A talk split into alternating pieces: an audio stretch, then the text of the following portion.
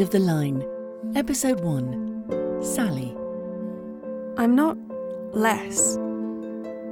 I know that's how they'll see it, especially now. He was such a lovely guy. Are you sure you want to be boyfriend less at your age?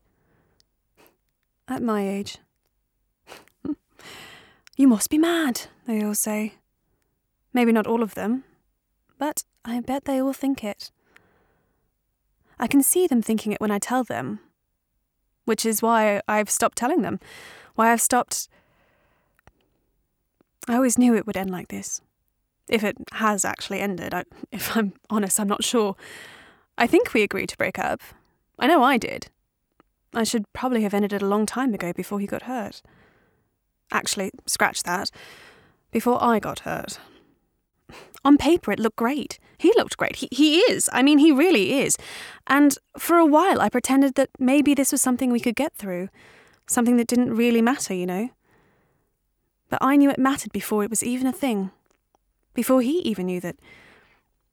I mean, it sounds so silly, really. Well, to other people it does. Not to me. Not anymore. I remember when I first told Jenny about it. I was shocked that she was, well, shocked. I just wasn't expecting that reaction. She was my best friend. I, I thought I knew her. I guess you never really know, do you? I don't know why I'm going home, to be honest. I know what they'll all say. I can't believe you let him go. Is it really that big a deal? How do you answer that? It's just such a blind spot for everyone. All the questions, they're all asked from someone else's perspective, anyone's but mine. Just because I can doesn't mean I will. I- I've got a dishwasher, but I still like to wash the pots every now and again, like my nan and I used to when I was little. I can still remember what she used to say to me When you've got some of your own, you'll understand. I never understood that. What's to understand? And why is it me that has to understand it? It's what we do. It's the done thing. the done thing. I've never understood that either. How can it be the done thing if I don't do it? And if I don't do it, does that compel someone else to have to do it twice to make up for my not doing it? Because if it does, then surely if they do it three times, I'd never have to do it at all. But there's no arguing with them, is there? My God, there's no arguing with them. The questions just keep coming. What exams are you doing? What university are you going to? What job are you getting? Are you buying a flat, a house, with a garden, with a spare room? Are you getting engaged, married? Are you having kids? Another? A third? Life is just busy, busy, busy, busy, dead. When I get home, it will be all my fault, of course. I'll be the one in the wrong. He's such a lovely man. And they're right. He is. I'm very lucky to have known him in that way. But what about me? What about the way I feel? Which is the worst thing I could have done? To have done this? Or to carry on and do the done thing? The thing I don't want to do? The whole thing would be based on a lie. You'll change your mind. No, I won't change my mind, actually. It's considerably made up. It's different when they're your own. Yeah, you're not wrong. You can't give them back for one. You're stuck with them and stuck with the life that comes with it. They'll grow up and you'll have your own life back. You'll see. I don't want my old life back. I'm very sodding happy with the life I've got right now. Thank you. very happy, actually. Thank you very much for asking. He never said anything, but I knew what he was thinking when I told him. I could see it in him. The house, the cars, the big garden, the spare room, the playroom. He never said it. He didn't need to. I could just tell what he was thinking. He's perfect for most women. Perfect for anyone but me. And when I think about it, it, it wasn't even a discussion, more of an assumption that that's what I wanted. In fact, it wasn't even that. It was an assumption that I'd just do the done thing and start making a tribe. No discussion about what else we might do, no consideration of my feelings or what I wanted to do. And so now I'm boyfriendless. Less. It's a strange word. Boyfriendless. Childless. Not having a boyfriend doesn't scare me. Having a child. That's what terrifies me. The more I'm somebody's mother, the less I'm me. Sally. And I love being Sally. I want to be more Sally, not less.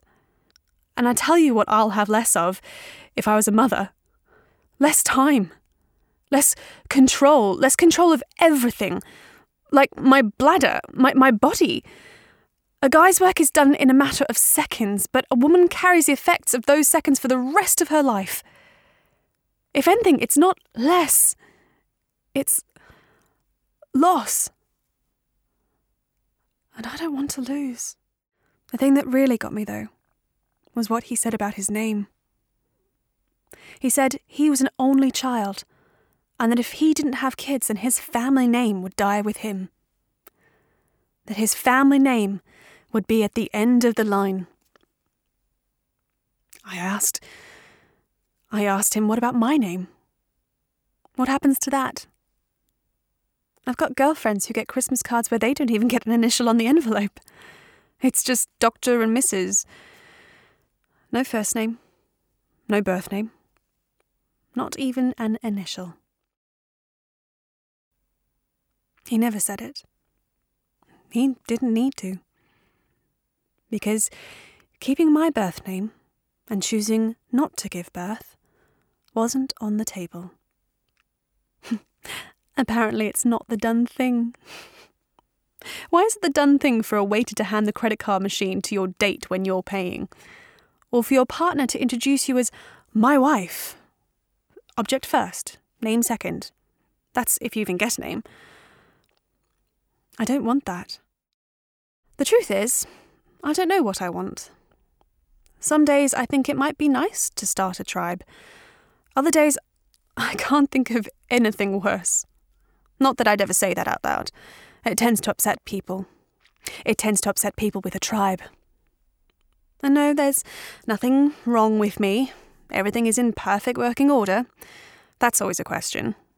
Do your bits work? Are your tubes okay? Because you can always adopt. it's not that I definitely don't want to. It's that I'm not definitely sure I do. And I think it's something I should definitely be sure about. In a way, it's easy for James. He wants to do the done thing, so it's not a choice in his mind. It's what you do. But it shouldn't be, should it? It should be something you do because you want to, not because you have to. It seems that it's only really a choice if you choose not to. I could get angry. What am I saying? I do get angry. I am angry. Sometimes, anyway. That's another thing, actually. They don't say it, they don't need to. You can tell what they're thinking. They look at you and they think, well, if she's decided she doesn't want to, it must be because she's got some big life plan. Sorry to disappoint, but I haven't. Not yet, anyway. Maybe not ever. But you can see it in their eyes. So, if you're not going to start a tribe, is this, whatever this is, what you've decided to do instead?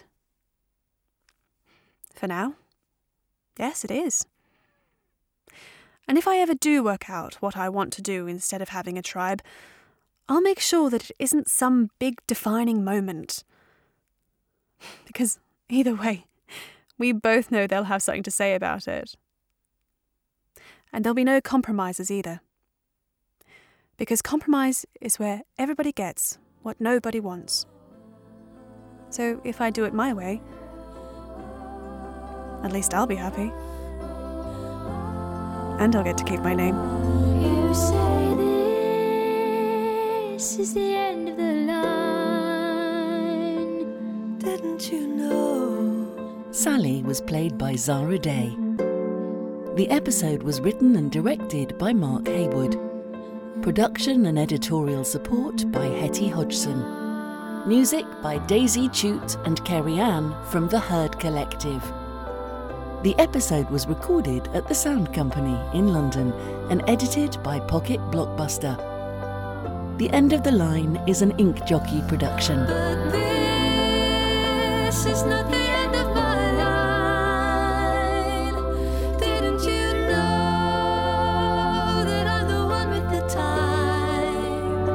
It's not the end of the